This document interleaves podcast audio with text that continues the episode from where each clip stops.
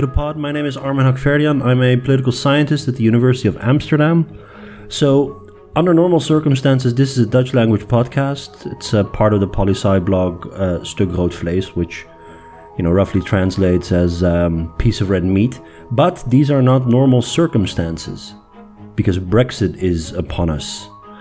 I'm recording this on um, on Saturday, the second of March, which means the United Kingdom is set to leave the European Union within four weeks. So today I'm joined on Skype by my old pal Rob Ford. Uh, Rob and I go way back to our college days. We were both graduate students at Oxford at Nuffield College. Rob was in a sociology group. I was in a political science group. Um, you know, everyone knew at the time that his true passion was political science. I mean, God knows why he ended up with uh, with sociologists. Anyway, nowadays Rob is one of the foremost experts in British voting behavior. He's a professor of politics at the University of Manchester. Uh, his book on UKIP called "The Revolt on the Right" was co-authored with Matt Goodwin and uh, was named Political Book of the Year in uh, 2015. He's currently working on another book with Maria Sobolewska called Brexit Land, and he's a terrific source of information on uh, on Twitter and great fun too, by the way. So you can follow him there uh, at Rob Ford Mancs, M A N C S. Okay, let's talk Brexit with Rob Ford.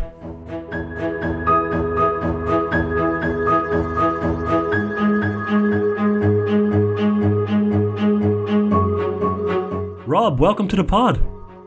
Oh, thanks, Armin. Good to hear from you. You're my yeah, long time. You're my first international guest. You know. Oh well, I'm very proud to be the first international yes. guest, and uh, may I say on behalf of my colleague, my country, um, I apologise for our behaviour during the Brexit. Yeah, that's okay. So we have a lot of ground to cover: the past, present, future of Brexit. I also want to talk about the current state of British politics. Um, but I have to structure this conversation in some way, and here's what I came up with. Uh, are you ready for this? Yep. Because I have a little treat for you. Oh, that sounds ominous. I am going to start each segment with a quote, which I think captures the theme of that particular segment. And uh, the quotes are from our favorite movie. Oh, awesome. which is The Big Lebowski. I received this ransom note this morning. This is a bummer, man. From the creators of Fargo. Her life is in your hands, dude. Comes the story. What the hell is this? My dirty undies, dude. Of a ransom gone wrong. Where's my damn money? This could be a, a, a lot more, uh, uh, uh, uh, complex. I mean, it's not just Jeff Bridges, John Goodman, and Julianne Moore. You know, The Big Lebowski, rated R, opens Friday at theaters everywhere. So we could probably have this entire conversation using quotes only from The Big Lebowski, but nobody would listen to that. uh, well, maybe Colin would. Our friend Colin, Colin. Colin would definitely. Yeah, listen Colin. to Yeah. Colin So- would want a whole podcast that just did that every week. Before we begin, which quote from The Big Lebowski do you think captures Brexit in general? Because there's a couple of good ones. I think this is not Nam. There are rules. Smokey, this is not Nam. This is bowling. There are rules. Um, kind of captures the key problem with Brexit, which is an awful lot of the people here seem to think it is Nam, um, and they're coming up against an institution that very much believes in the rules. What about this one? Nothing is fucked. The goddamn plane has crashed into the mountain. Nothing is fucked. no, man. The goddamn plane has crashed into the mountain. Yeah, that that also works quite well. that that certainly pretty much captures the mood in the country like immediately after the vote. And then since then I reckon roughly every few months there has been at least one occasion when that that has been a feeling that has spread through the nation in result in response to something that our government has done or Right. failed to do. So yeah, I think that that kind of feeling it's yeah, it's kind of like a spike of panic that appears Yeah. depressing regularity at the moment. So I should say uh, there's going to be some profanity in this podcast because I'm going to be reading quotes from The Big Lebowski every now and then. Well, I think And, we can't really yeah. discuss Brexit without using profanity. Right. Uh, just as a little, you know, you know, be advised. Okay, so let's begin. First quote is this. 3,000 years of beautiful tradition from Moses to Sandy Koufax. You're goddamn right, I'm living in the fucking past. 3,000 years of beautiful tradition from Moses to Sandy Koufax. You're goddamn right I'm living in the fucking past. So let's talk about the past. Let's talk about how we got here. How far back in time do we have to go to understand why Cameron actually called for that referendum? Um, well, great question. Um, and if I may shamelessly plug my forthcoming book uh, with Maria Sobolewska out in all good bookstores later this year called Brexit Land, it's a question we're going to be looking at um, in some detail in that book. Awesome. I mean, in, in, a, in a sense, you can go all the way back to when we first joined the EU, um, because one one of the core arguments that the Brexiteers have always made is that this this is not what we signed up for, man. Um, Right. This is like way bigger project than we were signed up for. There's been a very good book written this year uh, called Yes to Europe uh, by Robert Saunders that looked at the 75 campaign. And the truth of the matter is that it was sold to voters as essentially some sort of trade deal. Um, Right. you know, and yeah, you know, those Europeans like to do a bit of political stuff, but we won't be too concerned Right. with that. So it set up that idea that you know the the political class was basically selling you a dummy. It was credible from the outset, and then in terms of like the specific coalitions of voters that ended up delivering that result a couple of years ago well that really all started to fall into place in the early to mid 2000s um, and really uh, there were two big things that were important in that. The first of which is that Britain is traditionally a very tribal political society, very high levels of attachment to the traditional two big two political parties here, Right. Labour and the Conservatives. And that really started to fall away um, from the 90s onwards. And you got this much larger segment of the electorate that was kind of not affiliated in that way, kind of disengaged from politics. And the second thing was the growth of something which will be familiar in the Netherlands as it is in many continental European countries of this radical right, nationalistic, anti-immigration segment in the electorate Right. uh, that kind of positions itself against the political system, has a very distinct set of priorities and beliefs. That started emerging in Britain as well in round about the same period. But for a long time here, it was really below the surface because our crazy fun electoral system, first past the post, doesn't really enable that to get any kind of organised expression Yeah. uh, in in the House of Commons, for example. Um, but you can see it in the attitudinal data from that period, And of so, course, European election results. And in European election results, yeah. Uh, ironically, uh, the Labour government introduced proportional representation in European election results s- to reduce the degree to which their asses got kicked in 1999 because Mm. they knew first past the post would mean they'd lose all their MEPs. So they brought it in to keep some of their MEPs Right. and then ended up losing all of those MEPs to radical right parties. So that was like, you know, well played, guys. um, uh, But but so, So, but yeah. but but Cameron Cameron decided to call that referendum. He didn't have to, right? Yeah. why did he Why did he do that? Well, I think when he's sitting in his three million pound shed over in Oxfordshire, that's probably a question he asks himself quite regularly. Um, I think it comes down to three factors. Um, the first was the rise of UKIP in the polls. So that he actually made the pledge in early 2013. Uh, he did this big speech um, at some think tank, and he said, "Oh, I'm going to give you a choice, in or out, simple choice." You Right. know, and all these like conservative advisors at the time got super excited and ran around uh, saying that they had shot the UKIP fox, which incidentally tells you something about Conservative Party politics. Because when they were reaching for a metaphor to describe their triumph, they went to fox hunting. You know, this is not not really what you would do if you weren't a conservative. Uh, these are the same people who are sort of in touch with the common man, right? I mean, that's yeah, yeah, yeah, yeah, right, exactly. Nothing says we're in touch with the common Yeah. man like like using metaphors from um, hunting From the hounds. Victorian from the Victorian age, yeah. Yeah, yeah. So they, they said, oh well, this is it. You know, we've we've basically stolen UKIP's key issue. No one's got a reason to go and support UKIP anymore because the, the Tories are going to deliver what UKIP are campaigning on. Right. Uh, and he did that in response to this rise in UKIP in the polls, and also he got humiliated at a big EU summit in 2012 when he tried to veto uh, this deal they were doing on the eurozone. It was the middle of the eurozone crisis, and basically everyone ignored him, and he was the only one who like voted against it, and everyone else like kind of regarded him as sort of the diplomatic equivalent of a fart in the lift, and just pretended he wasn't there. Uh, that was like you know really negatively covered in the British press. So he felt he had to make some statement of like like you know we're not going to put up with this treatment any longer. Um, the other thing was, I think Cameron had like excessive confidence in his own ability to win these kinds of arguments. Right. So he thought, you know, that this would be an easy referendum to win, that, you know, there was a majority in favour of staying in the EU, that people are naturally risk averse, they won't want to rock the boat.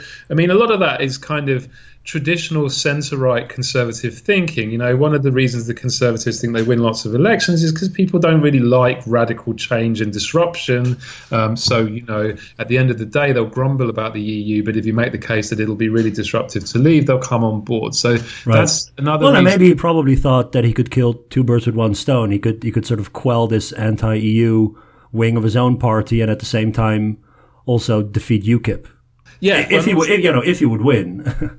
Yeah, yeah, and that's that's the third factor. You're exactly right. Is that the Conservatives have this long-standing problem with a really, really intensely sort of um, they're kind of like um, the Freedom Caucus in the Republican Right. Party in the U.S. or Yeah. like you know evangelical Christians or something like that. This very, very doctrinaire and intensely anti-EU uh, segment of their activists and backbench MPs who have been a headache for essentially every Conservative Prime Minister since Thatcher, every Conservative leader since Thatcher.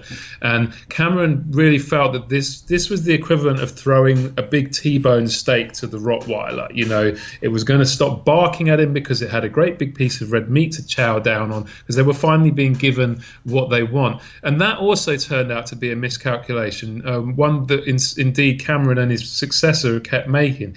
It doesn't matter how much meat you throw to these guys; they're Yeah. never satisfied. Yeah, they right. carry on barking. You know, Right. that's that's what they're like. You know, they are very extreme on this stuff. So, you know, giving a referendum wasn't enough because then these guys wanted to argue about the terms of the referendum. Winning the referendum wasn't enough because then they wanted to argue about what winning meant, and Right. so on and so on and so on, and it never ends. and who are the who are the pallbearers of this uh, sort of hard Brexit movement? So these are the Rees-Moggs and Yes, I mean, because they every now and then they, they, they come into view and go away. I mean, but who are the who are the sort of the stable leadership of this of this group? they they don't really have. A st- I mean, Rees-Mogg is kind of one of the figureheads now. They don't really have a stable leadership.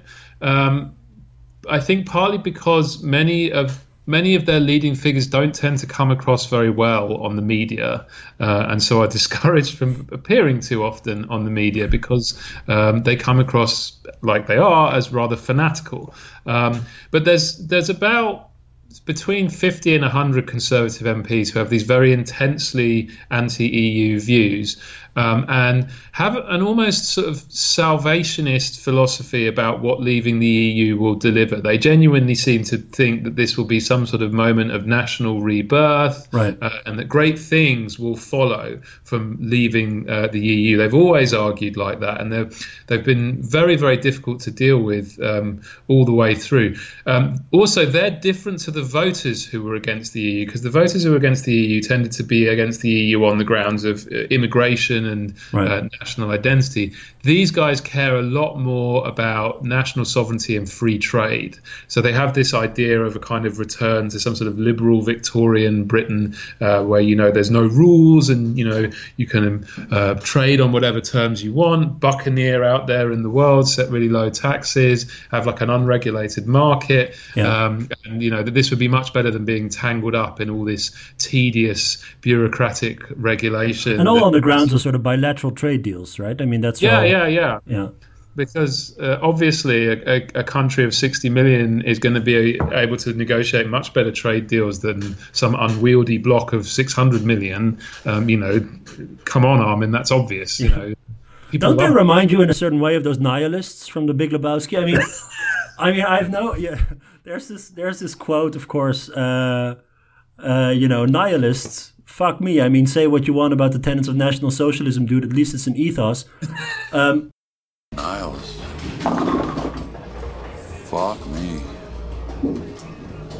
I mean, say what you want about the tenets of National Socialism, dude. At least it's an ethos. But I mean, in a sense, uh, the reason I'm bringing this up is I was at the uh, launch, uh, the launch of the uh, at the Free University of European Studies Center, headed by uh, Catherine de Vries, and um, the keynote was uh, by Simon Kuper, the FT columnist, Oh, yeah. and he had this really interesting theory about this group, this Brexiteer group, the Boris Johnsons and Rees Moggs of this world, um, that all they care about is sort of rhetoric and style over substance, and that it's actually part of their Oxford Union background.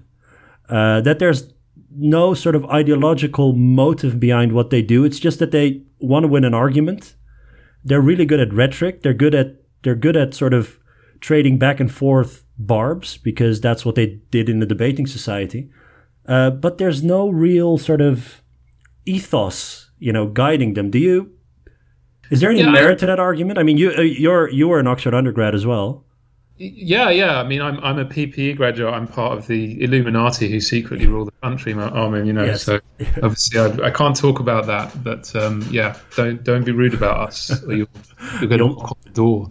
Um, You you'll make an exception for your Dutch audience, of course. Of course, yeah. Um, no, I have some sympathy with that argument, and th- there's a related. The Fintan O'Toole, who's an Irish journalist and commentator, has been talking a lot about this, and I think that the Irish coverage of the Brexit process has been some of the best that I've been reading, because the Irish, you know, basically follow what they follow British dysfunction closely because it has major implications for them. And of course, much of their history has been being on the receiving end of Right. British dysfunction. Exactly. So they're kind of like insider outsiders. And what O'Toole's pointed out is that you get these guys in the Brexit movement, and it's all about clever turns of phrase and rhetoric and winning the argument. And part of the reason for that is, yeah, Oxbridge background and stuff like that, and privileged elite background. But part of it is also to do with our national history and culture. So if you're Irish, or if you're Polish, or if you're German, you know that words matter. You know that extreme language can lead to extreme actions. You know that major disruptions uh, and divisions and arguments in society can have really grave consequences. You know it not just like mentally in like a cognitive sense. You know it like emotionally. You know because of your nation's histories. You know you have to tread carefully uh, in how you deal with very big divisive political issues there isn't that same instinct in the British ruling class, is O'Toole's argument, and I, I have a lot of sympathy with it, um, because most of these guys genuinely can't imagine a situation in which their lurid, colourful, even violent rhetoric could lead to any significant or serious consequences. It's just not in their sort of zone of, of, of reality to imagine a situation where this could end with, you know, um, violence Right. or with, you know, s- severe social division. And that, of course, is part of the reason that Northern Ireland ends up becoming such a point of intense contention for both sides because the Brexiteers really don't seem to understand Yeah. how seriously every word gets taken on both sides of the island of Ireland. That the exact language you use is enormously consequential Right. because the arguments are sort of so, you know, they define who people are in that part of the world. These kind of people growing up in like like I did in suburban England, that the precise words you use for something could matter because it could lead to people becoming angry or violent or rioting or even shooting at each other. It's just not within your realm of possibility to think that. So you think, oh yeah, I can des- describe this however it suits me to win the argument, and that's causing us all sorts of problems. Also, because aside from the fact that many EU countries also have histories like that, where they know words matter, institutions matter, care matters. That's also procedurally and culturally how the EU works. They're precision based, they're rules based. And you look at a lot of the t- people in the sort of Brexiteer movement, they're not naturally that way. No. They're kind of, you know, fly by the seat of your pants, make it up as you go along. Well, that's Uh, also probably why, uh, if you look at some of the campaign pledges that they made, that it was all going to be so easy that they held all the cards. You know, you, you, there'd be Uh-huh, a trade yeah. deal in no time. I mean, forget about a withdrawal agreement or some transition period. You know, the trade deal was going to be in place like months after the referendum. That sort of tedious bargaining and rules and, and bureaucracy and, and all that sort of stuff. You know, I don't think that they had a clue. No, they didn't, and uh, they don't seem, and still don't seem, remotely bothered by the fact that they don't have a clue. And in fact, the way that they're even behaving now um, seems to revolve around persistent ignorance of what the EU wants, what the EU will react to, what the EU will accept and won't accept. They don't still, even after two and a half years of this negotiating process, seem to realise that a negotiation has to serve the interests of both sides. Right. They seem to think it's a matter of deciding what they'll accept and then just presenting it to the EU as an ultimatum. And if the EU won't accept it, then just leaving um, with no deal at all, which has now become, you know, you go back to what they said two and a half years ago, none of them said leaving with a no deal was a good idea. Many of them were on the record of saying that leaving with no deal was an awful and inconceivable idea. And now they're actively campaigning for it, some of them, Right. because they prefer nothing to compromise. We believes in nothing.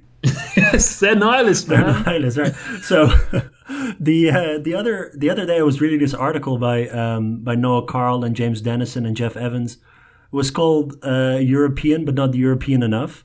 And Yeah. this sort of goes back to the identity or the yeah the, the cultural historical arguments that you were making. But they say that Brexit was you know a long time in the making. That Yeah. Britons have a long history with Euroscepticism. That Euroscepticism was much higher in the EU than elsewhere. Uh, and most important of all, national identity and Euroscepticism are strongly correlated in the UK, much stronger than in any other EU member state. So, of course, this begs the question why Britons have this weaker sense of European identity, but then they come up with sort of speculative answers to that uh, to that question. You know, it's an island nation. You have the Church of England, so you know even even in terms of religion, um, the, you didn't really have this transnational Roman Catholic identity. Uh, Britain was never occupied in the Second World War. Um, you know that sort of thing. Uh, do you believe? Do you believe in that that argument? That Yeah, this I- was this was a matter of time. I think there is a lot to that to that argument, and it, it, it- also more recent history as well. You know, the, we we stayed apart from the project for the first two decades plus uh, of its inception, and as I was saying, and, it- and it- kept out by, by Charles de Gaulle. Yeah, yeah, yeah. Well, we, we'll skip over to the perfidious French. you Yes. know. That's that's a podcast for another day. Let sleeping dogs lie. exactly. I can give you an hour on that, like any good Englishman can. Um, um, but so we were at, literally out, and then even when we came in, we, we were sort of one foot in, um, you know, to a project that was already ongoing and that we hadn't defined the terms of. Um, so, you know, the early stages of the EEC and everything like that was developed in accordance with the ideas of the, what the French and the Germans and the Italians thought would be good working relationships. So they were always slightly alien to us. Um, but I, I do think that there is a, an even deeper cultural thing uh, about sort of apartness. Um, I mean, the truth is that if you look at the identity data, you know, European identity isn't a sort of widely held or strong phenomenon relative to national identity in any European country. Right. But Britain is like an outlier in just how weak it is. I mean, if the Monnet idea was we'll all become Europeans, it hasn't happened anywhere, let's be honest. no, no. But the British are particularly, um, you know, cold on the whole idea of Europeanness. Uh, it's not completely absent, but there's not very much of it. But then on like, well, what about national identity and Euroscepticism in Britain? It's important to make a distinction here, uh, which um, our colleague groundskeeper Willie would be very keen to emphasise, which is this is about Englishness, not Britishness. Okay, And in yeah. fact, it's about Englishness against Britishness. I've actually done some work on this myself as well. I've just done a chapter on this, and it's English nationalism over the course of the past 30 years has kind of become a repository for a lot of that anti cosmopolitan, anti elitist stuff that's associated with the radical right in many other countries, partly because British nationalism has always been the cosmopolitan elite political project. You know, the EU is a multinational identity, so is Britain. Um, Sure, yeah. and and Englishness tends to involve rejecting both. Uh, rejecting the multinational EU project, but also a good deal of skepticism about elements of the existing British settlement as, as well. It's a culturally conservative, reactionary identity. And that was there latent for a long time. And a lot of what happened with the uh, Eurosceptic campaigns in the EU referendum was kind of activating that latent sentiment amongst the English um, that, uh, you know, basically they don't like other people telling them what to do. Um, they're kind of tired of being pushed to the margins. They want to express their own identity, all this kind of stuff. So there were already latent domestic resentments there that could be tapped into and then linked to all of this EU stuff. Right. So, um, just for our Dutch listeners, uh, the UK scores quite high or very high on these indicators of Euroscepticism and, uh, and, and national identity. The Netherlands has among the lowest scores of all member states on these indicators. Right, so you know that's one thing to keep in mind. So, so this is about uh, the percentage of people who identify with their nationality only, and the Netherlands is is among the lowest scoring countries, uh, together with Luxembourg. I see uh, Denmark, and the UK is right up there. Um, so anyway, if we fast forward to the actual referendum Yeah. and vote choice in the referendum. Um, can you give us just some of the headlines, what the individual level explanations were for voting Remain or Brexit? Because, of course, we live in this time where people are framing everything in terms of economic or cultural grievances. Um, what are what are some of the some of the headlines when it comes to vote, vote choice in the actual referendums? Yeah, I referendum. mean, in terms of that, it- I, I, I dislike that economic versus cultural grievances argument a little bit because I, I feel like it's a false dichotomy. It can be both, you know, uh, it, it needn't be one or the other. Uh, I, when you look at the kind of things that predict how people vote most strongly, I think the one that's actually British people debating Brexit struggle with most is that the, one of the strongest single predictors of Brexit vote choice is education level. Um, and we in Britain are very used to seeing political conflict in terms of class. Right. Um, but the Brexit divide was an education divide. It was pitting graduates against school leavers. Right. Um, it was also an age divide with younger generations much more pro EU uh, than older generations. Um, ethnic identity was also a strong predictor in that ethnic minorities, those with migrant heritage, uh, including white people with migrant heritage like me, um, uh, were much more pro EU uh, than white British people with no such uh, heritage. Um, so these, uh, whereas class, you know, what sort of job you do, or economic insecurity, security, or income levels, these were relatively weak predictors um, of Brexit vote choice, and that's Which is a bit of a break with previous British voting behavior. Yeah, I mean, class has been fading as a predictor of vote choice in Britain for a while, but it is a break with the traditional way of understanding politics, and it's a break with the traditional structuring, again, because of first past the post, between a mm. party that's traditionally been of the working class, Labour, and a party that's traditionally of the middle class, the Conservatives. And the British political class and media class has really struggled to understand this because they still want to use the framings that make sense to them and that they're comfortable with. So uh, I'll give you an example. It's very, very common, like in the two and a half years since the Brexit vote, for journalists wanting to understand Leave voters to just go to some rusty old former factory town, former fishing Yeah. town, and find some real sort of blue collar heroes who look like they've walked straight out of a Bruce Springsteen video. Yeah, of Uh, course. I mean, these working class safaris are everywhere. Mean, yeah, yeah, yeah, exactly.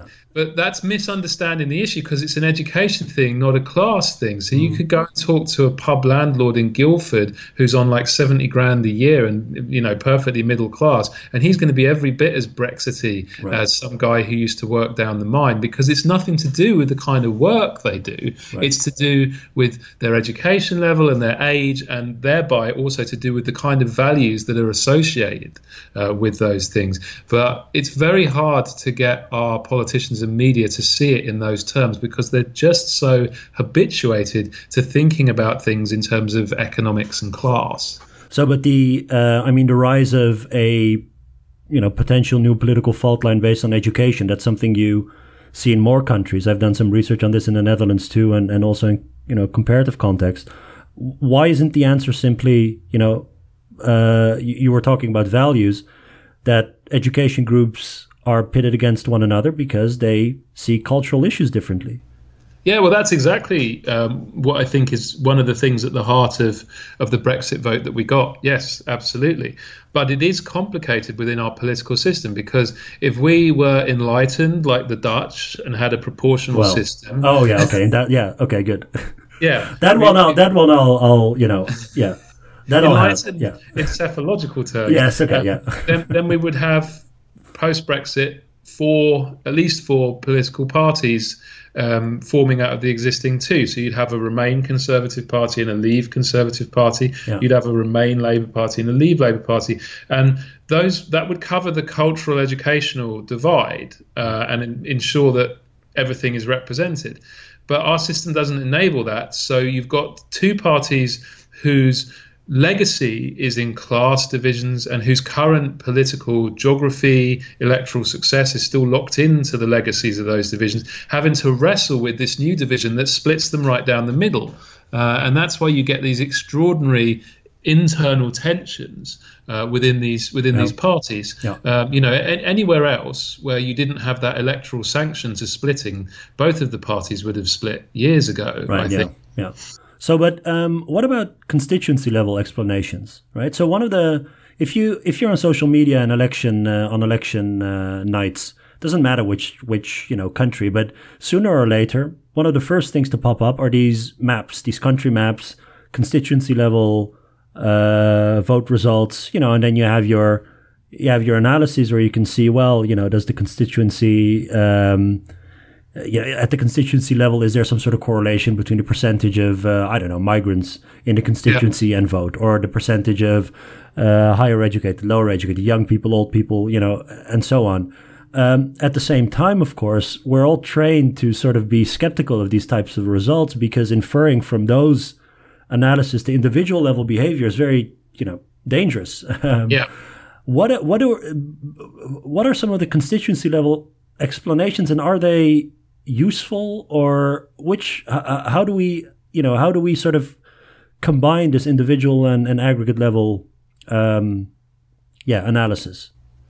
Well, I, I think it's very challenging, al- although I do think it's very important. I mean, my tendency in my own research is to focus on individual level stuff, um, partly because I think I just don't have a big enough brain to do the stuff that you're talking about, combining individual and constituency level stuff. But when you look at something like Brexit, there clearly are elements to the story that are that are about place and geography as well as being about individuals. So Right. the same kinds of people are behaving differently in different places. I'll give you one example. Um, if you look at Liverpool, there's lots of working class people with low education levels who identify as white British in Liverpool, and they mainly voted or more voted Remain. If you look at the same people in somewhere like Hull or Essex, they vote incredibly heavily for Leave. So there's clearly this contextual variation in how individuals um, are behaving. Why And- working class Liverpudlians voted Remain.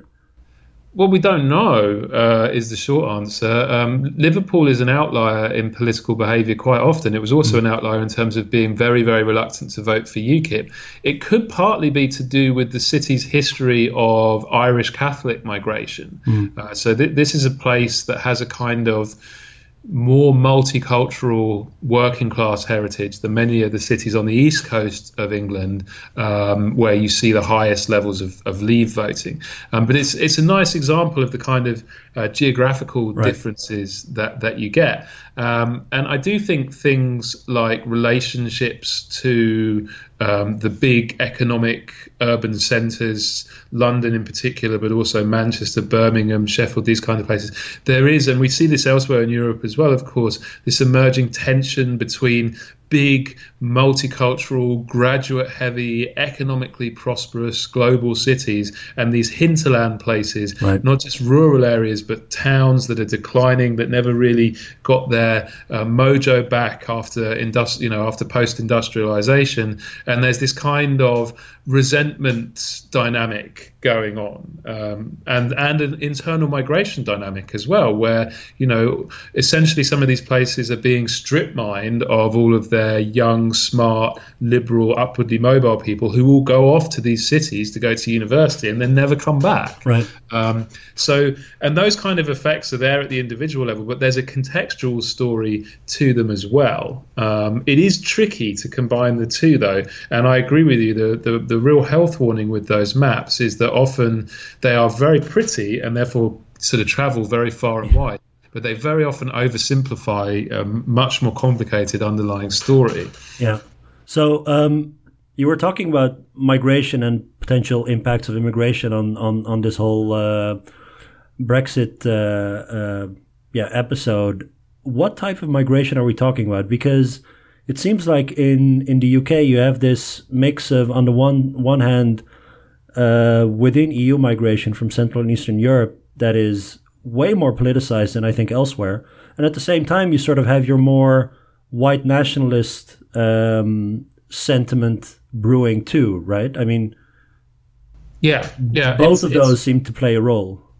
Yeah, it's it's quite complicated. Uh, I mean, one one thing that happened. Well, this is why I think 2004 is is a really pivotal date. So we've always had uh, a pretty substantial segment of the British public that's quite anti-immigration, and immigration has been politicized here uh, for an unusually long time. You can go back to the 1960s and Enoch Powell and everything like that, right. Uh, and very often that's been racially uh, defined immigration that's been politicized. So people got worked up about uh, migration from the former empire, from South Asia, from right, the Caribbean, which was uh, black and Asian, um, so visible, racially different. They weren't really so het up about migration from Ireland or from Europe in that period. There was quite a lot of migration from Europe even in these earlier periods.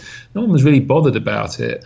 Um, but this has been very different in the past 15 years. And Geoff Evans and John Mellon have done some nice work on this, showing that the, the correlation between negative sentiment about immigration and negative sentiment towards the EU just like shot up in the years after 2004, uh, which shows that people started to see the EU as the source of the kind of migration that they weren't happy about. And the reason for that is twofold, I think. Firstly, Tony Blair made what, in retrospect, was an astonishingly politically naive decision, which is that he said, We're not going to impose any transitional controls uh, on migration from Central Europe. Even those countries are a lot poorer than Britain, we're going to let people to come without limit from day one the, the treaties allowed for up to seven years of transitional controls. But number one, he thought none of the other big European countries would impose those controls because they all wanted to be nice to the Central Europeans. And number two, uh, he thought that um, you know it would be good to get the, the Central Europeans on board for right. you know, as allies in EU um, ding dongs. So, what sort of tr- tr- transitional controls are we talking about that they were exempt from from the start? Uh, well, the, you could impose controls on you know whether people had to have a job in order to come. You could impose limits on how many could come. You could impose registration requirements. There were lots of rules you could uh, or eligibility for social provisions or yeah, yeah, lots, sort of lots, yeah, yeah. lots of things. It basically like rather than free movement, it was tightly regulated movement for the first seven years. Right. Uh, um, but Blair didn't check with the other European leaders what they were going to do on this, to my knowledge. He didn't incidentally consult broadly within his own party. He certainly didn't consult the electorate about all of this. He just went ahead and did it. And then it turned out that the only other countries that didn't impose any kind of transitional controls was Ireland and Sweden. Uh, and Britain was by far the largest of the three that, that didn't. Your, your your colleagues in the Netherlands did impose controls, for example. Yes. Yep. Uh, and partly as a result of that, but partly also because the British economy was doing very well at that point and putting on a lot of jobs and so on. The migration inflow uh, in the first two weeks after um, free movement uh, began was larger than the government's own internal research had suggested would come in the first year. Wow. Uh, and it carried on from there. And of course, that then also interacted with our uh, unique uh, media environment where you have several very large, very influential newspapers um, that have always been quite worked up about migration in the EU, and now they had a story which was both. Um, so it was constant, really, in the press uh, from that point onwards. All these stories about, um, you know, uncontrolled migration from the EU and the apparently and allegedly very bad effects of it, and in particular this this very widely believed narrative that people will come in from all over the EU in order to claim British benefits. Mm. Uh, now, anyone who's actually from continental Europe knows that you know Britain's welfare state is by no means generous, uh, and this wouldn't really function as a very strong motivation. And the employment rates of EU migrants were way higher than than nationals, but none of that mattered because the narrative took hold that the reason huge numbers of people were coming in from Poland was because they all wanted to claim benefits, and the government was just handing them money. Yep. Uh, so that that then became the kind of established belief about what was going on. And of course, the problem was that the government couldn't ex post impose any kind of controls on the migration, having um, agreed to sort of allow it from day one. They couldn't go back on that. So we then had very high levels of migration and no ability to respond to public um, concern about this in any meaningful way. Um, and that that's kind of the toxic brew um, that sort of built up for, for you know the best part of a decade before the, the referendum campaign got underway. Shall we do another Lebowski quote? Yes, please Okay, do. Here we go. Yeah, well, you know, that's just like your opinion, man. Yeah, well, you know, that's just like uh, your opinion, man. And this is where I want to talk about opinion polls. The uh, UK polling disaster of 2015, because, uh, you know, that 2015 general election was, of course, important in this Brexit saga, but the election itself was also really interesting. And um, almost all the polls and forecasts, they pointed to a hung parliament Yeah. where none of the parties would actually secure an absolute majority in the House of Commons. But then the exit poll was published on, you know, after the polls were closed, uh, the exit poll was published and all hell broke loose. You were part of that exit poll team. Yeah, I Right. was. Can It you was walk great. us, uh, yeah, can you walk us through what happened that day? Um, well, one one of the pleasures of being part of the exit poll team is knowing that you're sitting on something that's going to make everyone go a bit crazy um, when it comes out, which was true in 2015. It was true in 2010 as well, because people forget in 2010 the campaign polls were po- pointing to a huge surge for the Liberal Democrats, which then didn't happen at all. So Right. uh, that was also a surprise exit poll, and then 2017 was also a bit off. Um, so yeah, we it, it was we knew that this was going to be a huge shock to everybody. So may- Um, maybe first, first off, can can you explain what the difference is between an exit poll and an actual a regular opinion poll? Because that Yeah, might well- not be clear to everyone. That's that's true. The, the the big advantage you have in an exit poll is that you know what people have done, uh, unless they lie, but they very seldom do. So opinion polls are people telling you what they plan to do if there was an election. They normally asked in the form of what, how would you vote if there was an election tomorrow? So they're kind of a little bit fictitious anyway, because people know there isn't an election tomorrow. Whereas an exit poll, you're literally talking to people as they leave uh, the polling booth and saying, "Oh, who did you just vote? Who did you just vote for?" Um, the other thing is, in Britain, we design the exit polls in an unusual way, uh, where we go back to the same constituencies every time. And for Dutch listeners, this this matters because um, Br- Britain's elections aren't like one national list election like you guys have, and you just divvy up the seats in proportion to the vote. Uh, it's the people who get into the commons are whoever wins in each local seat. So it's like 650 little local elections. Um, so it's much better to go and have lots and lots of different seats that represent different kinds of political contexts. And then what we do is we try and interview at exactly the same places over multiple elections, so we can we can try and figure out the change like the geographical pattern in the change of some kinds of seats changing one way and other kinds of seats changing the other way and that's really the i mean that's not the sort of uh, Colonel's specific ingredients i'm not going to give you that because that's a secret recipe but that's the is that is that actually true? Is that a secret?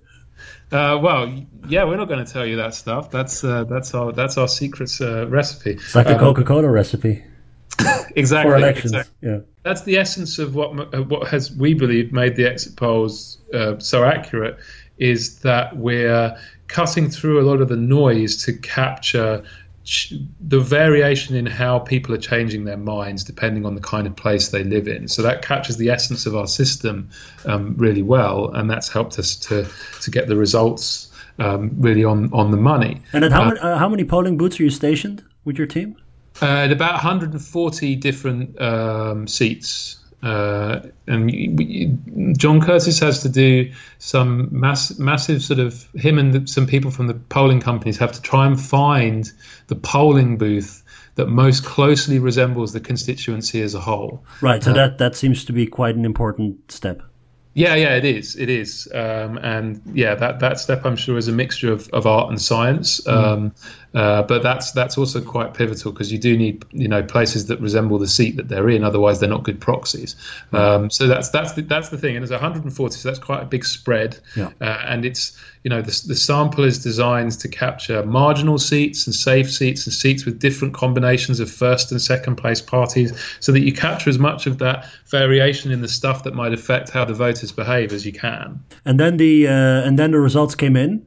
Um, Yep. There must have been uh, some doubt as to whether or not the exit poll was actually wrong, right? Because if all the if all the opinion polls and forecasters are pointing one way and the exit poll is pointing another, it could be that the exit poll is wrong. Yeah, yeah, and I, I think um, we are very open to that when we're doing this. We, we know it could be wrong. It has been wrong on occasions in the past, not recently, I would hasten to add. Right. Um, but th- th- that's the second step to what we do is that once the results start coming in, uh, essentially our statistical models test each result against what the exit poll expected to happen.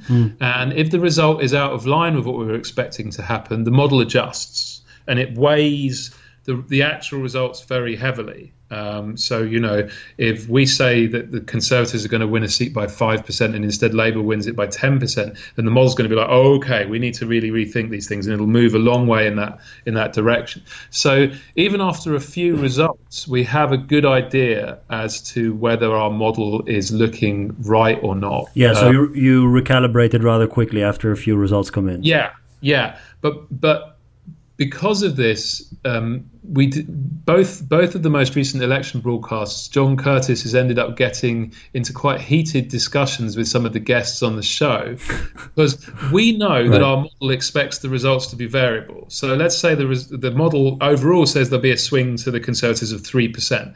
It'll be much more than that in some other seats, and much less than that in other seats, and we know what those seats are, but the guests on the show don't.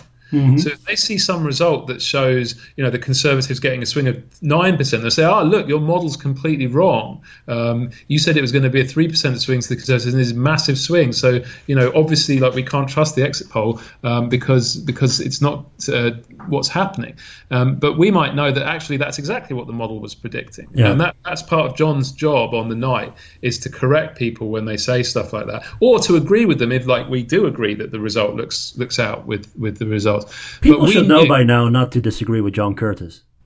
Yeah, um, famously, the, um, um, the the recently deceased, uh, much loved uh, former Liberal Democrat leader uh, Paddy Ashdown, Lord Right. Ashdown, Yeah. he he promised he would eat his hat if the exit poll result was right in 2010.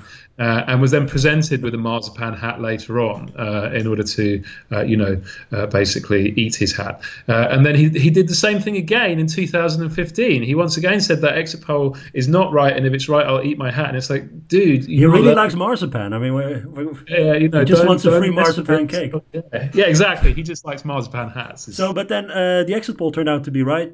Uh, or, so, and then you know, uh, this whole UK polling disaster came into into being. So there's been a lot of investigations into what went wrong. What were the main reasons why polling was so off? Oh, see, the trouble is like it's.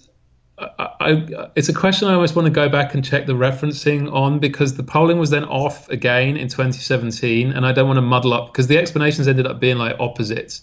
I mean, the the the short of it is that polling is always very very difficult. You're trying to shoot at a moving target with a not very accurate device. Um, and in 2015, part of the problem seemed to be that the polls were often getting uh, samples that were basically too politically engaged. Right. So, and that's a kind of growing structural problem in polling is that obviously people who are more interested in politics are going to answer polls more often. Um, uh, and if they behave differently to people who are less interested in politics, then that can that can skew your results. Um, one of the big problems seemed to be that the pollsters weren't down weighting these people enough, and it turned out that they were going over uh, to Labour uh, more than other kinds uh, of people who are not answering the polls enough. The other problem is, which the Americans have this problem as well. It's probably less of a problem in countries that have very high election turnouts. You have to model turnout. You know, Yeah, people that's really tell difficult. you they're going to vote, and often they won't. And you have to basically try and make some sort of educated guess in order to separate out um, the wheat from the chaff, um, as it were. Um, and in 2015, they, the, the, the pollsters were basically too generous in their modelling of people's turnout. So a lot of people who said they were going to turn out didn't, uh, and and that threw off their samples. But then in 2017, they tried to correct for these things um, by, you know, so, trying to get more low engagement voters and not being so aggressive with their turnout filters. And then it went wrong the other way.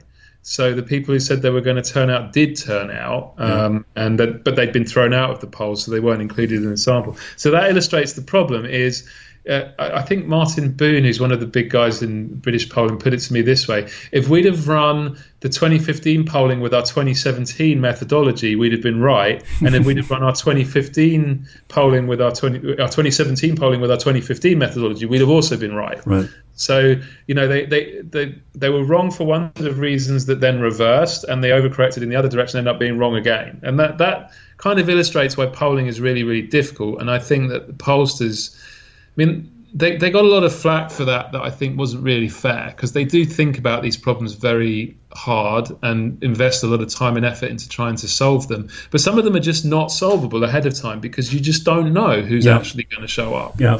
So related to this polling and forecasting business, the next quote from the Big Lebowski is, "Donny, you're out of your element." Donny, you're out of your element. so this is about the time when you traded barbs with Nate Silver. Tell us about that. I mean, he was out of his he uh, yeah he was out of his element, uh, you know, forecasting British elections. But you you had a little you had a little online exchange with him back. I mean, this was back then. He was still this statistics wunderkind. And uh, what was your disagreement about again? Well, he wanted to come in and model British elections, and he th- this was 2010, Right. And he he'd made a big splash in 2008. Uh, made a lot of very clever calls, model-based calls uh, uh, in the Democratic primaries and then in the general and stuff like that, and started up his own website. I think before that he was like big into like baseball statistics and stuff. Yeah. And he's the son of a quite uh, well-respected political scientist as well, so he's got big background in all of this stuff. Brian Silver. Um, uh, and he came in and he t- teamed up with the Guardian, and he had this model. And basically, what he wanted to do was he wanted to say, well, you know, s- how much seats change, the swing as we call it in Britain, should relate to how strong parties are. It should be proportional. Uh, which kind of makes sense in that if you say have a seat where 70% of the people vote Labour, there's more Labour votes to lose. Yeah. So if one in 10 Labour voters nationally is changing their minds, you would expect their vote to fall more where they're stronger than when they're weaker. But it doesn't seem to work that way in Britain. You tend, in, fact, to get relatively uniform patterns of vote changing across seats. Um, and people have observed this for a long time in British research and puzzled over why it might be. Um, and it's not really clear still why exactly things pan out that way, but they kind of do. Um, and therefore, that's normally a good starting point for trying to model and predict British elections. But Nate came in and he was like, Yeah, that doesn't make any sense. Uh, I think it's dumb, and therefore I'm just going to assume it won't happen. And produced models which anybody who knew British politics could see the results of those models were like laughable. You know, he was predicting that the Liberal Democrats would get over 100 seats. Right. And you know, that's just like, you know, even the most. Um, uh, fanatical liberal Democrat activists would have been saying, "Yeah, I don't really think that's going to happen." Well, he Uh, was out of his element. yeah, exactly. He was out of his element, Donny. You know, he hadn't studied the rules. Exactly. Uh, he hadn't studied the context, and um, you know, we we had this big exchange, and you know, it's it's an understandable error he made, but he wasn't really willing to engage with the British researchers who thought about this problem more. Um, and then he came to grief on election night because things didn't pan out at all like he said they were gonna. And to his credit, he did write a post mortem in which he essentially admitted that I was right to tell him he was out of his element. Um, and he hasn't predicted British elections since. So Yeah. he's, uh, to use the US expression, staying in his lane now. He's got his hands full with the with the US stuff. yeah, yeah, there's plenty of stuff to do out there. So. Okay, this next one, this is a quick one. Um, shut the fuck up, Donny. Shut the fuck up, Donny. Iconic quote. Yeah. So this is about Trump. Um, he came out in support of Brexit, both as a candidate, uh, you know, a presidential nominee, and as president. By the way, um, is there any way in which Trump's em- endorsements are relevant, or is this just you know a shallow ploy of mine to get that Donny quote in? uh, I mean, the only way, I mean, he is radioactive here. Uh, there's no doubt. I mean, if, if anyone over there in the continent thinks that you know Britain is drifting off in the direction of sort of Trumpism, I can assure you that that they're not. Even the crazy Brexiteers tend to distance themselves um, from him. Uh, I mean, the the big news story when he came over for his big state visit uh, was that the mayor of London approved the uh, flying of a giant Donald Trump dressed as a baby balloon. Yeah, I remember that. Yeah. House of Commons while he was here, which was hilarious. So he, he, the only way I think in which he would have influence is that he's so toxic um, that he would probably damage any politician or cause that he was closely associated with. I mean, I, I would I don't know if, if, there's been any systematic work done on it, but I doubt I, I, doubt Farage has gained from his association with Trump, and it's quite possible he's lost ground in terms of how British voters view him because of his association with Trump. Um, so yeah, any effect he would have would be negative, I think. All right, next quote. So what are you saying? When you get divorced, you turn in your library card, you get a new license, you stop being Jewish? So what are you saying? When you get divorced, you turn in your library card, you get a new license, you stop being Jewish? so this is a quote about identity. So in The Big Lebowski, Walter uh, converted to Judaism when he married Cynthia, and the dude is giving him a, you know, a hard yeah. time about it. Um, roll on Shabbos. He, he doesn't roll on Shabbos. Yeah, he so strongly identifies as a Jew, and and this part of Brexit really fascinates me. Um, this identity side, the the creation of new identities. Uh, a number of studies have shown that the EU referendum has created new political and social identities that function as filters yeah. through which people see the world. So, for instance, uh, Geoff Evans and um, Florian Schaffner they they show that Leave versus Remain has replaced Conservative versus Labour as the main political affiliation of people, which to yeah. me is insane given how long-standing these you know Labour Tory affiliations were and Sara Hobolt and James Tilley have shown that these identities evoke classic in group out group feelings towards the other. So voters in one camp find the other to be, you know, stereotypical things, uh, hypocritical, selfish, close minded. Yeah. They find themselves to be honest, intelligent, open minded. And it's really shocking how quickly these identities took hold and how persistent they are, right? I mean, it's just a couple of years. But yeah, it's it's been fascinating to to live through. Uh, actually, I mean, you know, not not quite troubling in many respects, but from the perspective of a social scientist like you, who's very interested in these kind of identity dynamics, it's been really sort of weirdly fascinating to watch it play out in real time. Um, so, you know, people who had no issue with each other whatsoever three or four years ago now see each other in terms of a very potent and rich set of group stereotypes. So you say the word Remainer to someone who voted Leave, and they'll spew out a whole bunch of stuff spontaneously that these are sanctimonious, smug, liberal elitists who constantly fearmonger and look down on proper English people and all this. And the same thing in reverse, if you were to say Leaver to someone who identifies strongly as Remain, you again get this outpouring of high stereotype content. These, there's these very clear images in people's minds of what the other side uh, is like. Uh, and incidentally, I think at least my anecdotal take on it is that this is the, the process of negative outgroup formation is much stronger, quicker, more powerful than the, than the process of positive in-group identification. So people do identify with their side and have positive views of it, but that the other guys are the bad guys and here are the ways right. in which they're bad. That seems to be much more powerful uh, in my mind. It seems to happen quicker. It seems to dominate how people talk about this issue more. So, so much now of the discussion about Brexit is often about we want the bad guys to lose. We want the outgroup to lose. We can't let the outgroup win. We can't compromise with the outgroup. And yeah, it's absolutely fascinating and it it's a really interesting question like a why has this taken hold so widely and so quickly and b you know what effects is it going to have on the decisions we make going forward like how will this affect political behavior in general and c is there any way to unwind this yeah. or are we going to be stuck with these identities for some indeterminate period of time like whatever we do on the eu but they also cut right through party affiliations which is yeah, which is really interesting. I mean, did this this Labour versus Party identification? What I remember from you know my my courses on British politics was always one of the main drivers of vote choice. It's sort of this generational transmission of political identities.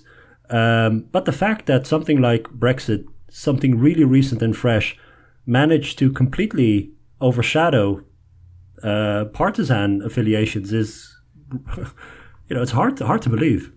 Yeah, although in part that's because those traditional partisan attachments had been fading for quite a long time. So there was kind of a vacuum there. Mm. Uh, and you know, we, we, you and I will both know. I mean, many political scientists would agree that one of the one of the big things that motivates people to to engage with politics is often uh, expressive motives. They want to express a set of values or an affiliation to a group, and that's what traditional partisan attachment did in Britain. But that had faded. So it's almost like there, there kind of was a big market out there, sort of sat there latent people wanted to have something to cheer for. They wanted to have a team to cheerlead for. They wanted to have an enemy that they could all agree was was the bad guys. Uh, and Labour and Conservatives had sort of faded. That kind of argument had faded in the minds of a lot of voters. So in a sense, they were. You know, it, it felt like there was a lot of fertile ground there for a new argument to sort of take hold. And I think one piece of evidence in favour of that is that two years before the Brexit um, referendum, we saw the same thing happen in Scotland after their independence referendum, um, where mm. yes and no votes in that referendum also rapidly evolved into quite strong political and social identities with many of the same characteristics you were just talking about. And again, I think it's just that that's an element of politics that a lot of people like, that energizes them. So if you give them a high stakes argument that enables them to engage those elements of their psychology, well, I think they kind of, you know, you're pushing at an open door, really. But maybe these are just identities below the surface that are simmering and are activated when an yeah. election comes along. So the same with Scottish independence.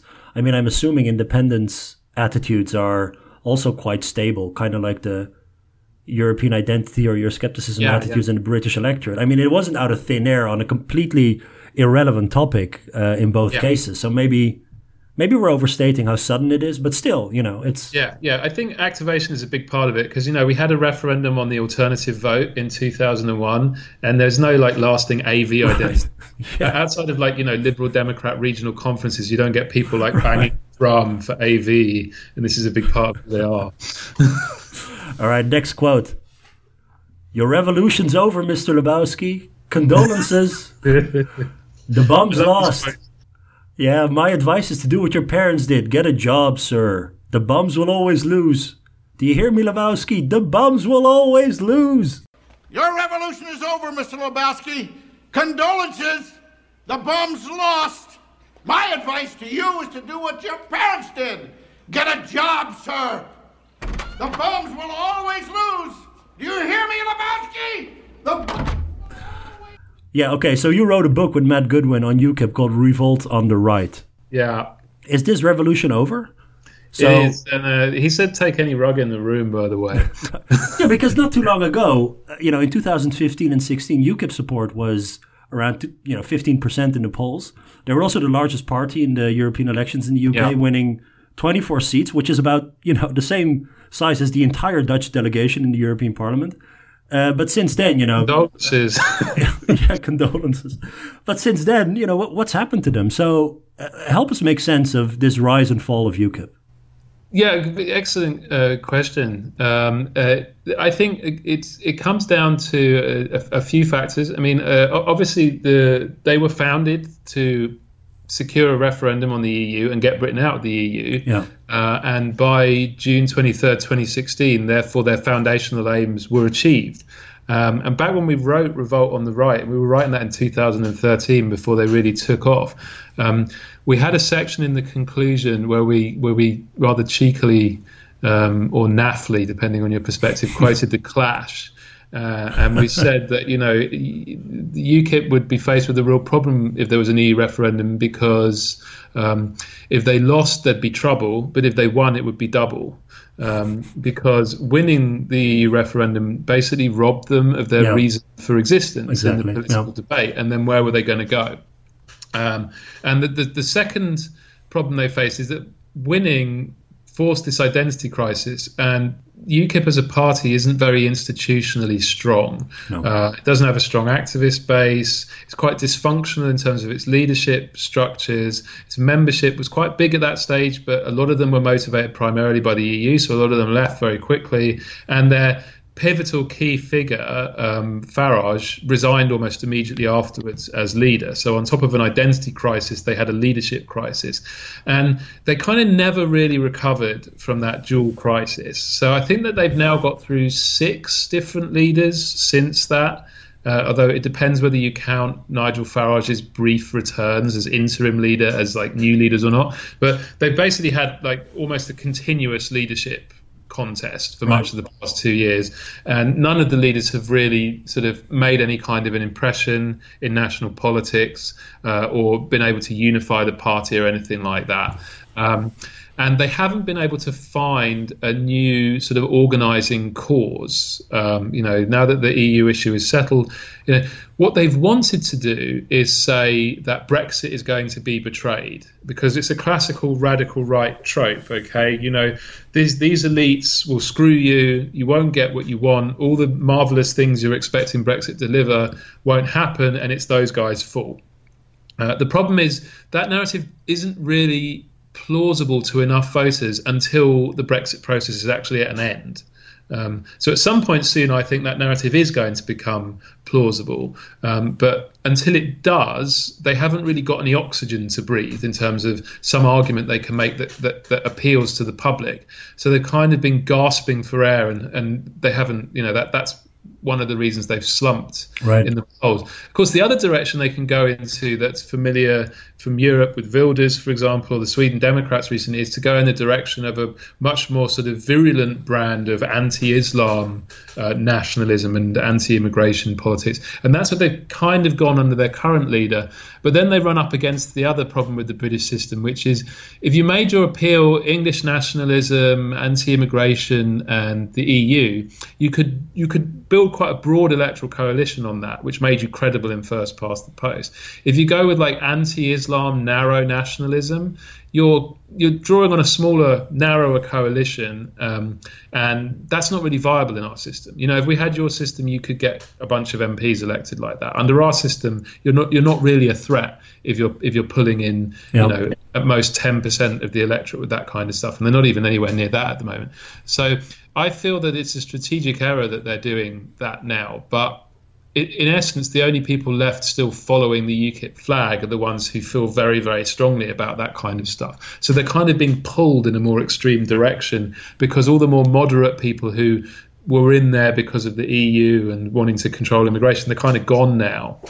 And who were the voters who uh, left either Labour or the, or the Tories for UKIP? So in your book, when you're describing the typical UKIP voter or voter flows in terms of their demographics or social economic profile, um, what did you find when you know when we're you know the rise of UKIP and and and all this?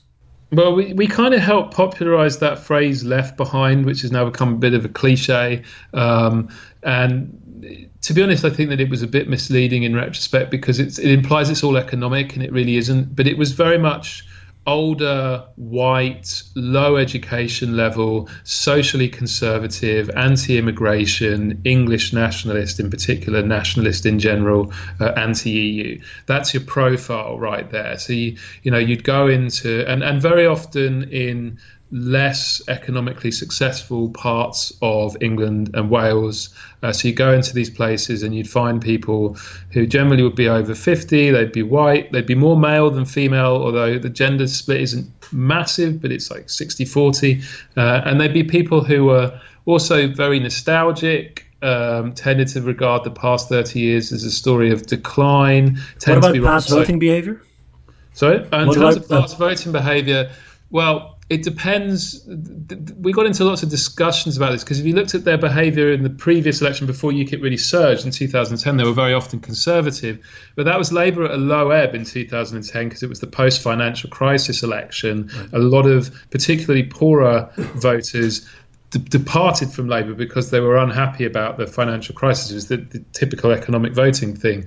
If you go back earlier, then you would often find that they were Labour in earlier elections, 2005 or 2001, or non-voters. So, and quite a lot of Liberal Democrats as well, because um, people forget, although they're called the Liberal Democrats and their ideology is socially liberal, in our system, they're very often the local protest party. Um, so, you know, the, in areas where, for cultural or historical reasons, say the Conservatives are not viable locally, the Liberal Democrats are the local alternative if you're unhappy with the locally dominant Labour Party, vice versa in places where the Conservatives are dominant. And UKIP kind of took over that protest role for a lot of those voters. So, a surprisingly big chunk of the UKIP vote was Lib Dem to UKIP voters, which always like blows the minds of Liberal Democrats if you tell them that, because Yeah. like how could they have been Lib Dems? And it's like, well, because they were like Lib Dems because they didn't like the others, not because they like you. Sorry. Right. So, so is UKIP going to play any role in the upcoming uh, European elections? No, the UK is not going to participate, probably. No, no, Regardless they- of whether or not you, you know, regardless of whether or not what, what you know what happens on the 29th. I kind of wish that we would take part in the European elections just because it would be the most bizarre and surreal election campaign ever. Yeah, um, because all, all of the UKIP MEPs that you were mentioning, or nearly all of them, have now joined this new Brexit party. Right. So, including Farage. Um, so, you would end up with UKIP, who are a party founded to leave the EU, uh, competing with the Brexit Party, who are a party founded to leave the EU, um, and with literally entirely staffed by former UKIP people. So, it really would be a bit of a Monty Python. Um, sketch. Um, Man, I'm going to miss you know the British Twitter uh, swear on uh, in May when we when when the rest of Europe is talking about these elections. Yeah, yeah, we're, we're, we're going to have nothing to say about that. Um, Oh, yeah, except except we really don't miss these elections. I mean, I'll miss them, uh, Yeah. but I think I'm in a small minority. All right, next quote. This is a very complicated case, Maud. You know, a lot of ins, a lot of outs, a lot of what have yous, a lot of strands to keep in my head, man. A lot of strands in the old duder's head. This is a very complicated case, Maud. You know, a lot of ins, a lot of outs, a lot of what have yous, and uh, a lot of uh, strands to keep in my head, man. You know, a lot of strands in old Duder's head. So, this is about the withdrawal agreement.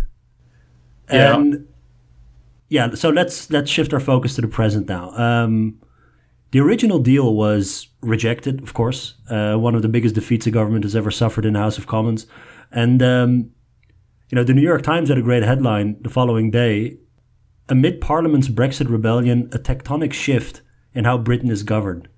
And in that piece, you said the following: you were quoted saying. Um, you know, constitutional scholars are going to be dining out on this for years. There are going to be whole PhDs written on January 2019. So explain yourself. What's what's going on here? Why why is why is this such a, such a break from the past? That rejection of the uh, original deal. Well, first of all, I have to say that um, subsequent events haven't lived up to my hype to some extent. Um, what appeared to be happening at that point was that amendments moved by backbench MPs were going to enable the House of Commons to seize control of the legislative agenda from the executive Yeah. which is completely unprecedented Yeah. in British history. Um, but perhaps partly because of it being completely unprecedented, uh, some MPs drew back from the precipice subsequently and didn't uh, go that far. The speaker was also criticized, right, for being too dominant in this entire process. Yeah, I mean, this, it's very interesting with the speaker because here is an example of the value of reputational capital. So he's he's taken Order. yeah, yeah. I mean, he's, he's Order. Anyway, go on, please. Sorry. yeah, it, but he makes some very strange noises. a lot of noises coming out of that man. Yeah. A very strange noise man. Um, but uh, he's actually pretty popular with MPs, including hard Brexit type MPs, because in the past he has very much pushed an agenda of encouraging MPs to have more opportunities to hold the government to account. So he's very much tried to push the balance of power in favour of the legislature. And because of that, his recent behaviour because he gets, for example, and this always surprises like the American journalists I talk to. For example, I tell them this: it's entirely up to him which amendments on any piece of legislation get considered. No one else is involved in that decision, and he's not accountable to anybody for which ones he picks. So that's hugely contentious, and he got into some big rows about picking some that you know opponents of Brexit wanted, and some not picking some that the government wanted. Yeah. But I think he's managed to weather it in part because even MPs who are strongly critical of individual decisions he's made respect him for his past record of giving them opportunities to get what they want done. Uh, so they think he's good for them as an institution, as good for the Commons, even if they don't like individual decisions he makes. But the prominence of his role, and indeed that that point I was making in that New York Times article, is partly down to the extraordinary situation we have in the Commons, where there's no majority for the governing party, Yeah. and there's no majority for the governing party's withdrawal agreement deal, nor is there a majority for any other possible deal Yeah. at present. And more or less every vote is coming down to very, very fine margins. So it creates this very unstable uh, institutional environment in which actors like the Speaker, who get to define the rules and get to define what amendments get called and in what order and stuff, they end up becoming extremely important. Right, but the, so in this sort of broader picture about executive legislative balance, you don't think it's quite that clear that the you know that the needle is shifted to the legislature. It might be it might be just a, a fluke. I think that it, some of what has happened in the past couple of months has strengthened the legislature at the expense of the of the executive because our system, you know, our system is like Nam man. There are no rules. There is only precedent. We don't have a constitution. Ah. So what what how MPs behave now has a a genuine lasting impact on how MPs behave in the future because that's how our system works. It's behaviourally defined, it's precedent defined. So some of the things that MPs have been doing now will be used by future cohorts of MPs as precedent for doing similar kind of things or pressing for similar kinds of things in future. So I think it will have a lasting impact in that regard. On the other hand, an awful lot of the reason that, that individual MPs or groups of MPs are having a lot of influence on the process right now is because of that combination of a government without a majority and these big cross cutting divides in the main parties. If we end up with a situation where a government again has a majority of about, say, 60 or 70 MPs and most of their parliamentary parties, like, you know, behind their main agenda, then a lot of this stuff will fall by the wayside because it'll never really be in play. Um, but you know, the way British politics has gone in terms of fragmented voting, there could well be lots of situations in Parliament in future Yeah. where this tussle between the executive and the legislature recommences. Yeah, so you, you touched upon whether or not any deal could could be reached. You know, given the you know given this current composition of the House of Commons, whether there's any deal that May can come up with that can that can reasonably pass. People have been talking about May's trilemma, right? When it comes to these, Yeah. If you're going to have a border, which you have to if you leave the single market and the customs union, you've got to put it somewhere, Yeah. and can't put it anywhere without pissing off uh, somebody who's got a veto over Yeah. the process. so you Yeah. put it in the Irish Sea, and the DUP is going to revolt. You put it, you put it, or you, you leave the Irish, uh, you, you you leave the Irish border open. Then it basically means you can't leave the single market and the European Union. Sorry, and the customs union. Yeah. So, is there any way? Is there any any prospect of any of this stuff changing?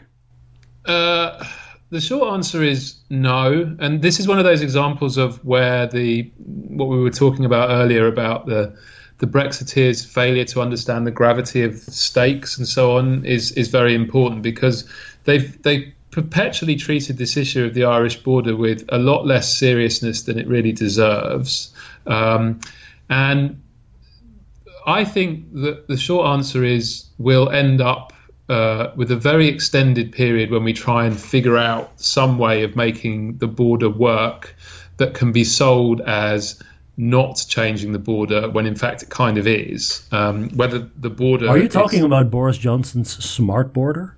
Well, that's the thing is that that's a stupid idea when you're talking about a short-term transition, but one can see how it could be made to work through a series of graduated transitions over many years, and I suspect that's probably the direction of travel will end up in.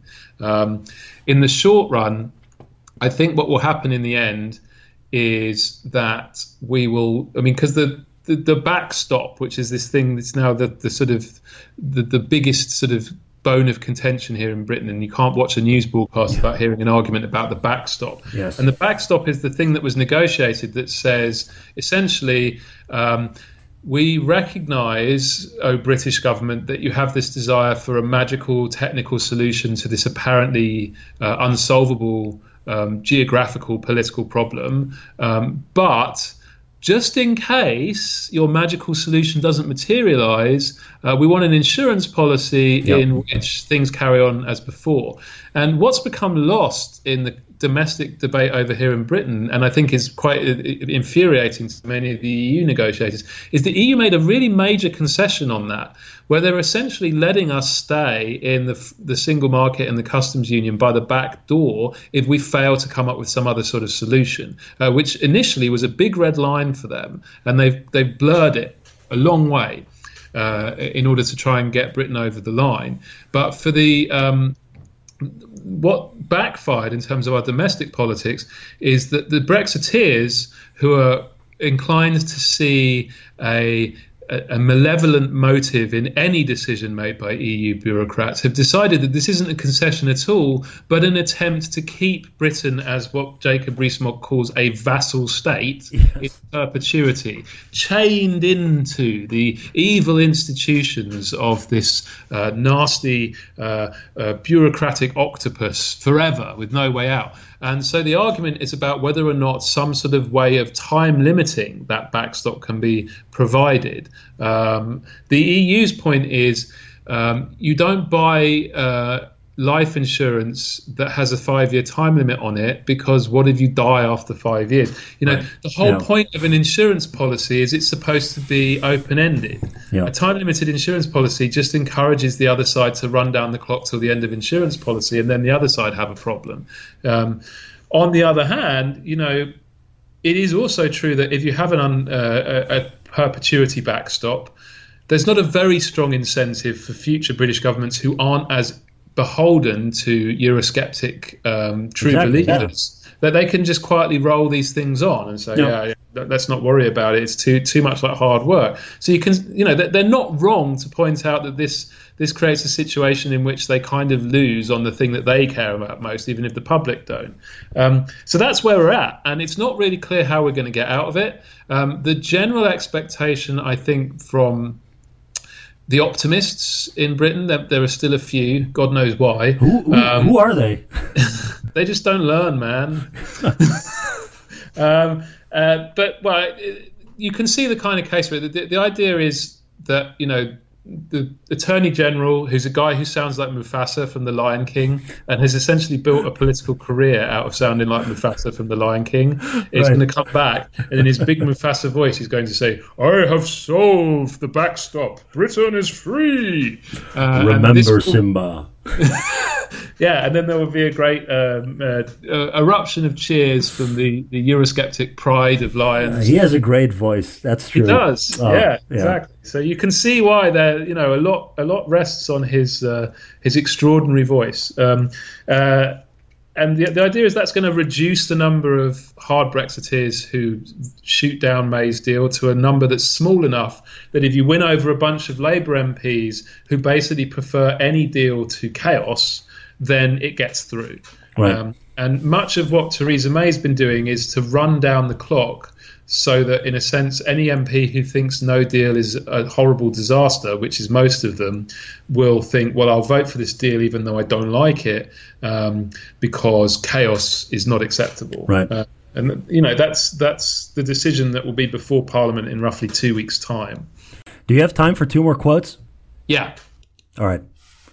Next quote is I've got information, man. New shit has come to light. Man, I've got certain information, all right? Certain things have come to light. So this past week, both May and Corbyn, mm, you know, backtracked a little bit, or maybe a lot, on long-held uh, promises. Uh, May indicated she might leave, uh, or you know, she might still postpone Brexit Yeah. uh, beyond the 29th. And Corbyn said that he might want to put any Brexit deal up to a people's vote. So is this has this moved this deadlock at all, or are these just sort of symbolic uh, gestures? Well, the, the other thing for context uh, for your Dutch listeners in particular is that the third piece of new shit that has come to light in the past couple of weeks is that What's your 13 language, Rob? Wash your mouth out. Yes. 13 MPs have defected from both Labour and the Conservatives to form a new group uh, called the Independent Group, or TIG. Uh, so naturally, now all British journalists are referring to them as the Tiggers. Oh, Uh, God. yeah, so cool. Um, Original name, too. The Independent know, Group. so exciting. The Independent Group. It's it sounds like a sort of accountancy firm. Um, uh, but they are all backers of a second referendum. Okay, yeah. Uh, and it's kind of obvious, you know, that they're being referred to as sort of continuity remain and so on. They were all quite associated with this People's Vote campaign, or nearly all of them. Um, and that is believed to be the reason why Corbyn has offered this sort of. It's not really a pledge, but it's more than he's offered before Right. on a second referendum because he do, he wants to stop more MPs defecting. Um, it's probably less significant than he look than it looks because it's essentially like if I were to pledge Armin that I will buy you a gold Mercedes, um, you know that's nice, but I don't have the money to buy you a gold Mercedes. It's never actually going to happen. So it's I'll take a the pledge anyway. you take the pledge anyway. I appreciate it, the.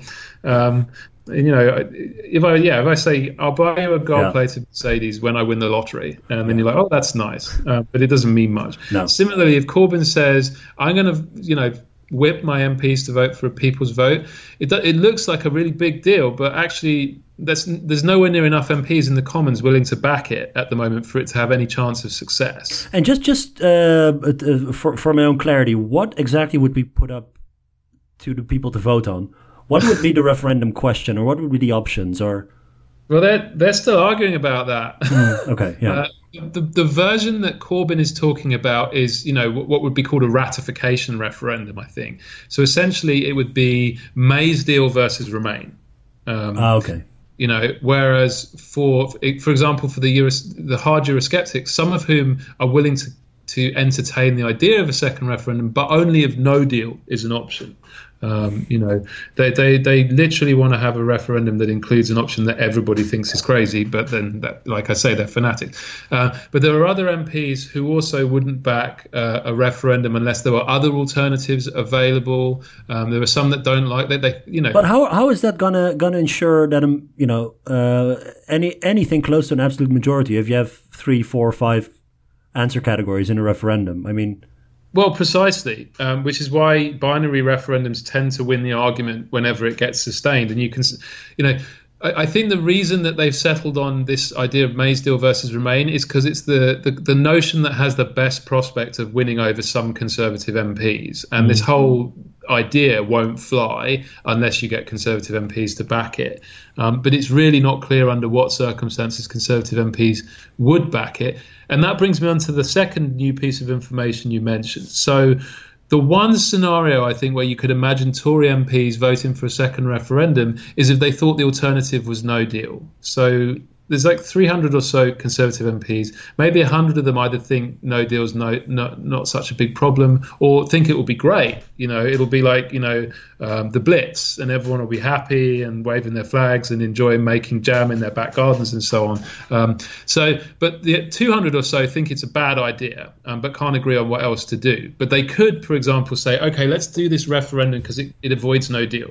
right? May has sort of taken that option away from them by accepting the idea that she would put off leaving rather than than have no deal.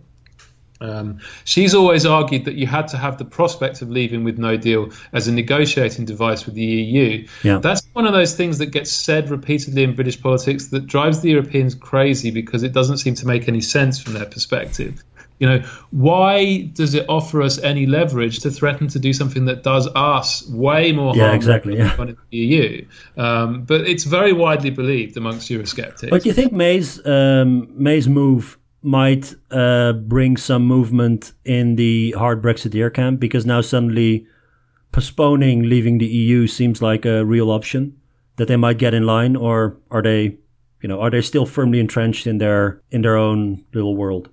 Yeah, I mean, in a sense, what May was trying to do after her first vote went down really hard is to try and perform this really bizarre Jedi mind trick where she tried to convince people who preferred Remain to her deal that it was it was either her deal or no deal, which they really hate. While at the same time convincing people who preferred no deal to her deal that it was either her deal or no Brexit at all. So, and you know, obviously those things are mutually contradictory. So if you go over to Labour, A lot of ins, a lot of outs, man. exactly, it's Oh, just like that. My And- head is hurting just thinking about this stuff. yeah. So you're trying to convince one bunch of people that you've got to vote for this because otherwise it's no deal Brexit, and then trying to convince another bunch of people that you've got to vote for this or it's no Brexit at all. Yeah. And those two things can't be true at the same time, man. Even in like, a world where you've you know, uh, been smoking with the dude. Um, Yes. Just not going to happen. And so eventually she was going to have to jump one way or the other on that. And she seems to have decided to jump in the direction of squeezing her hard Brexiteer MPs by making it clear to them that uh, if they don't vote for her deal, um, she's not going to go with no deal. It's going to be no Brexit at all. And she actually did do for once. I say for once, um, something relatively smart, I think, which is the way she structured this is they also get a vote on no deal now. If her if her deal fails, the House of Commons will actively vote, or they'll oh. table a motion on whether to leave with no deal at all. And that's smart because there's only like 100 MPs out of 650 who'll vote for that. Right. So, you know, the, the She wants them to come out. Yeah, yeah. She wants the fanatics option to be put on the table, to be shot to pieces, and then she can turn around and say to them, "See, I told you this is never going to happen. Now you've got to decide: are you going to vote for my thing, which you don't like very much? It's a half a loaf of moldy bread, or are you going to get nothing? Right. Your choice, guys." Final quote. I wanted to keep this one to the end. You're entering a world of pain. Smokey, my friend, you're entering a world of pain. This is about a no deal Brexit. So here's what you told the New York Times uh, last month. You talk a lot to the New York Times, by the way. It's like yeah, your- there's, there's a like your- couple of journalists from there who seem to, to find me um, useful for some reason or It's like entertaining. your it's like your personal blog, the New York Times. Anyway, so um, so here's what you told them. The idea that everything could fall to bits and basic things could just stop, it's not really imaginable to us. There's an idea that we'll all be all right in the end, and well, we may not. You know, and then you go on to link this to the fact that the UK has escaped Nazi occupation. You know, they've never UK has never really undergone any type of societal upheaval as many fellow member states have experienced. You know, both in the east and the west. We've talked about this, I think, uh, in the past hour or two. But um, in that same piece, another person compares a no deal Brexit to this millennium bug, you know, uh, where we were told that all sorts of systems would collapse. Nothing, uh, nothing happened in the end, of course. So are people underestimating the effects of a no deal Brexit? Does anyone even know in the slightest what actually would happen in a no deal scenario? Well, on one level, no, they don't because it's without precedent. Right. Um, no, no one has ever dropped out of that many international institutions and treaty obligations and rule systems and regulatory systems all at once overnight with nothing in place. Right. There's a good like a reason big experiment. nobody's ever done that. Um, Yeah. I mean, I've done polling on this because it, it uh, it's I find it very interesting. Um, and what you find is that it's again it's an example of that identity stuff we were talking about before. So Remain voters are very worried about. uh, We gave them a list of things that experts who considered these issues think could be significant effects of Yeah. no deal. Yeah. So that would include things like disruption to flights, uh, food shortages of some kinds of food, and big increases in food prices, uh, major currency crash. Um, uh, medical shortages, that's quite a big one too. Um, potentially power shortages too, because uh, we get about a quarter of our power from nuclear power, and you can't import nuclear fuel um, without. What's going to happen in Dover? uh, well, yeah, that was another one we polled on. Like Dover would become a car park. Uh, the only thing that Leave voters accept will happen is that Dover would become a car park. And recently, our transport minister ran an exercise to discover what would happen if lorries had to sort of spend a little bit longer doing checks at Dover. And the answer was everything goes completely to pot very quickly. Uh, and indeed, the the report they did on that was so bad that they buried it and refused to publish it. It only leaked out a month or so ago. Wow. So, in general, every time I've spoken to like sector specialists, specialists on, say, aviation, pharmaceuticals, law, regulation about this, it's like whenever you speak to them, they say whatever you think is the worst it can be, it's worse than that. So people who really know this stuff say it will be really, really bad, and Leave voters on the whole don't think anything bad at all would happen. Right, it's not polling mind, that badly, right? I mean, if you if you ask people what you know the type of referendum question we were talking about multi-category you have you, you have your you have your second referendum you have your no deal you have some sort of may deal uh, no deal isn't that unpopular with the electorate I think the way I would explain that is that there's a very infamous uh, sort of legendary tweet on Twitter uh, that says, I didn't think they were going to eat my face, says woman who voted for the leopards eating people's faces party. Right. Um, and this is an example of that, I think, in that people either think there'll be no bad effects at all because they don't really understand the degree of integration between Britain and Europe, or they think if there are effects, it won't affect them. Um, mm. It won't be their medicine that they can't get. It won't be their holiday that gets cancelled. It won't be their food that goes double in price. And in general, when voters uh, give these kind of partisan answers about some undefined future event, they'll behave like they are and say, No, I'm going to do the thing that the people I like say is a good idea. If they're then faced with the reality of negative effects, I think they would turn against it very quickly.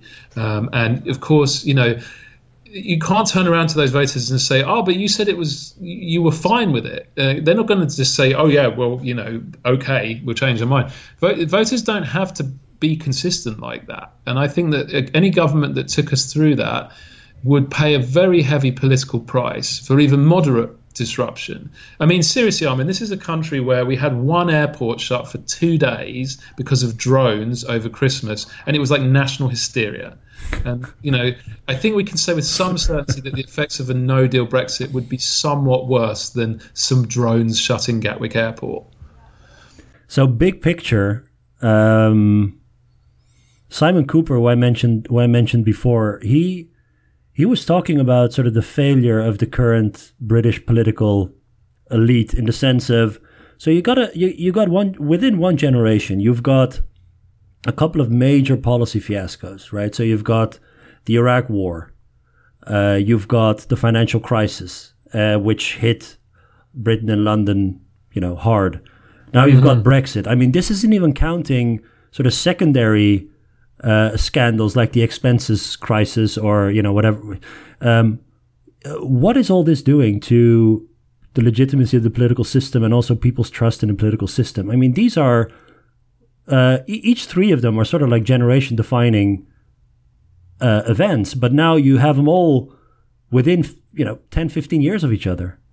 Yeah, and I think I think that we'll be paying the price for it for, for a long for a long time um, because on the one hand, almost whatever outcome we get from Brexit from this point onwards, uh, the process itself uh, has severely eroded um, people's trust in the competence of our political uh, elites, um, and those disruptions and disruptions that may come in the future as well you know, one of the main winning arguments that the traditional Conservative Party had for a long time was, you know, people promise radical change, but all it ends up being is painful disruption and mess and chaos. And, you know, actually what people want is a quiet life and a steady ship.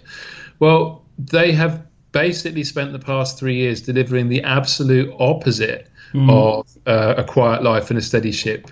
Regardless of people's existing politics, I think they would agree on that. What this government has not delivered is peace and quiet, and you don't have to worry about politics. I mean, another tweet that's become, you know, uh, a bit of a sort of viral thing in Britain is the one the that Cameron they, one, right? Yeah, yeah. yeah is the choice is simple: um, stability under my, under my leadership, or a coalition of chaos with Ed Miliband. Um, yeah. And that's a huge problem going forward because when the Conservatives, for example, in 2017, tried to convince people that they couldn't risk the instability that a Corbyn Labour government would produce, people just laugh at them.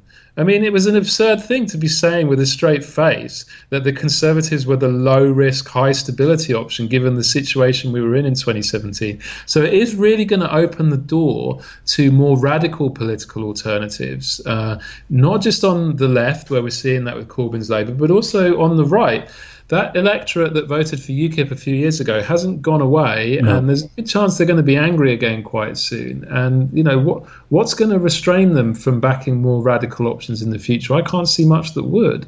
Yeah. Rob, thank you so much for your time. Oh, This my was great pleasure. fun. Yeah, I enjoyed that. I uh you have to come back on. I mean, you know, we there's so much we haven't talked about. Uh you're you're you're You're uh, your sort of Brexit Britain correspondent. Ex- exactly. Um where can people follow you on Twitter? Uh, you can follow me at um, uh, at Rob Ford Mancs M A N C S. And you're a prolific Twitterer, right? Uh, yeah, I'm on there quite a lot. Um, it's it's kind of like um, therapy for me, trying Yeah. to work through the issues I'm having with this country. Yeah, but you're a great follow on Twitter. So uh, yeah, everyone go follow Rob on Twitter. That's Uh, of you, Armin. thanks for listening and uh, see you next time.